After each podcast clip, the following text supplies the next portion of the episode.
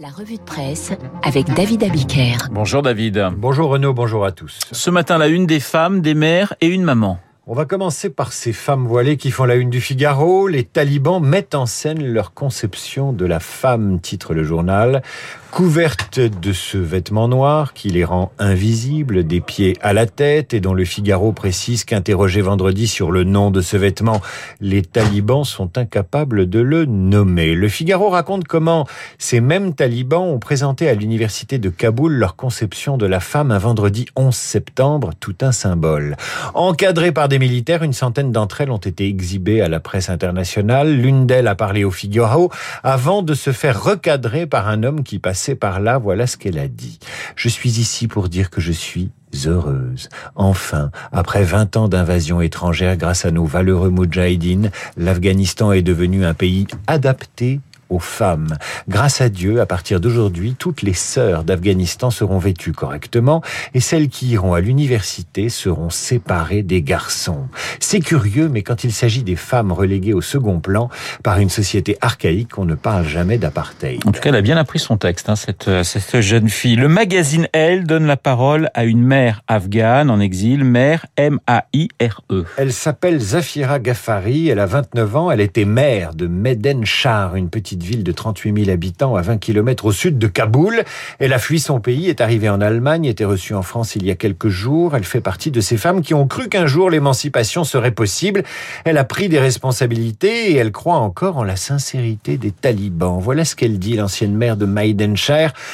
Dans le magazine Elle, j'ai besoin d'un signe des talibans qui prouve qu'ils sont réellement prêts à négocier en faveur des droits fondamentaux. À mon avis, elle va attendre longtemps. Au nom de toutes les femmes afghanes, je suis prête à leur parler. J'oublierai et je pardonnerai tout ce qu'ils m'ont fait subir. Je pardonnerai la mort de mon père, le fait qu'ils aient voulu me tuer, qu'ils aient détruit ma vie. Et la jeune femme ajoute que pour négocier avec eux, elle est prête à rejoindre Kaboul à pied s'il n'y a pas d'avion. Le magazine Elle lui rappelle alors que les talibans vont déclarer vouloir respecter les droits des femmes dans le cadre de la charia.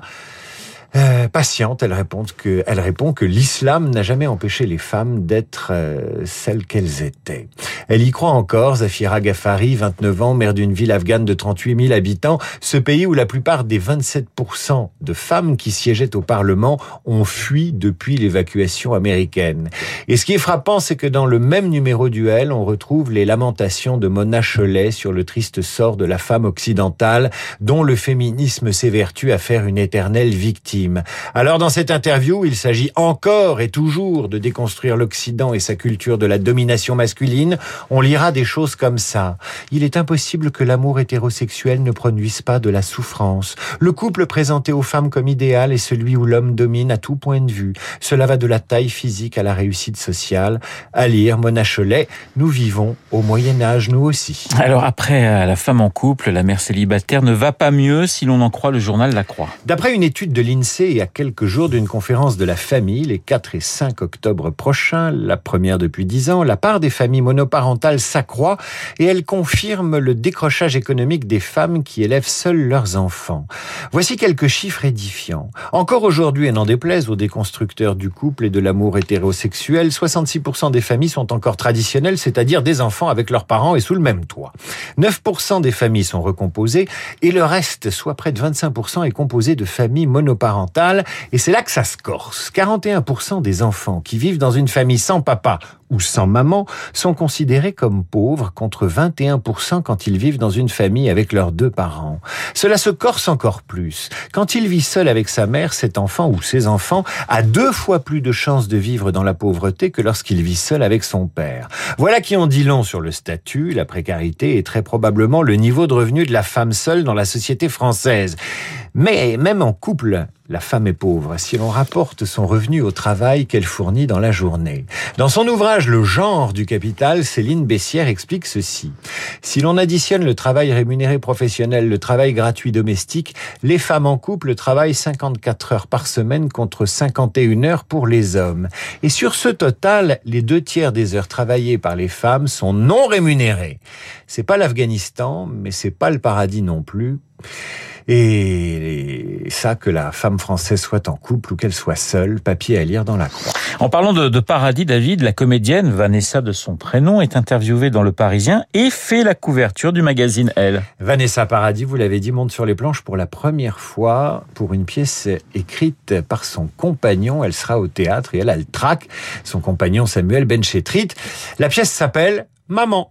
Voici le pitch, comme on dit aujourd'hui dans la bouche même de la comédienne. J'ouvre les guillemets, c'est Vanessa qui parle. C'est l'histoire d'une femme qui sort de son travail et qui attend un taxi dans la rue. Elle croise un jeune homme qui l'aborde et la prend pour une pute. Mais elle discute avec lui et au fil de la discussion, elle se dit que ce jeune homme l'a peut-être prise pour une mère.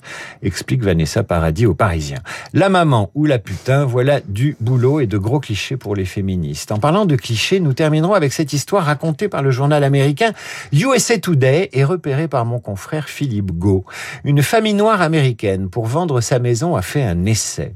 Elle a remplacé toutes les photos accrochées au mur et montrant des membres noirs de la famille par les photos de ses voisins blancs. Eh bien, l'évaluation du bien suggérant que la maison appartenait à des noirs était de 460 000 dollars.